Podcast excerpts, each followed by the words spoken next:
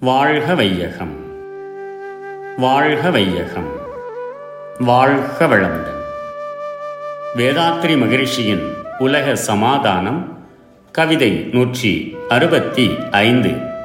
பாலைவனங்கள் மறைய வேண்டும்.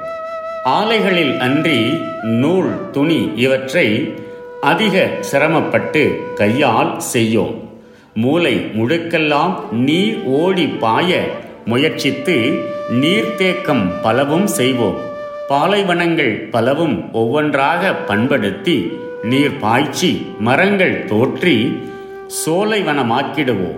மனிதர்க்குள்ளே சூட்சுமமாய் ஒடுங்கியுள்ள ஆற்றல் கொண்டு. மனித இனம் ஒன்றுபட்டு விட்டது. தனியாக யாருக்கும் சொத்துரிமை இல்லை.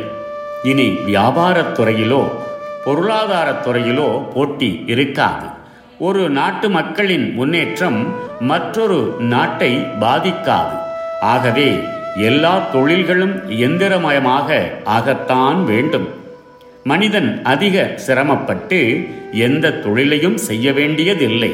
சுலபமான முறைகளில் பொருட்களை அதிக அளவில் உற்பத்தி செய்து கொள்ளலாம். ஆகையால் ஆடைகளுக்கு வேண்டிய துணி நூல் இவைகளை எந்திரங்களிலேயே செய்து கொள்ளலாம். எங்கும் நீர் பாய்ச்சல் வசதிகளை அதிகமாக செய்வோம்.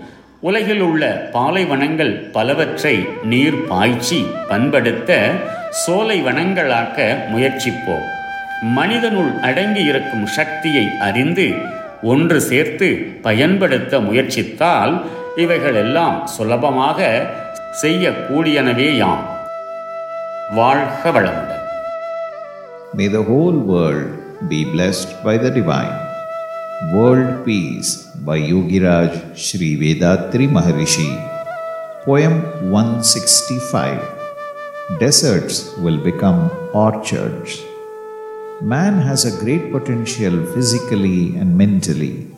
By proper utilization, we can do many things to make the society prosper in various ways. Weaving will be done only in mills. Handloom weaving is a difficult task. We may stop that method because it is uneconomical and too strenuous. As much as possible, dams will be built sufficiently wherever necessary so that water will be available in every nook and corner of the country. We will make some of the deserts into orchards by using new technology.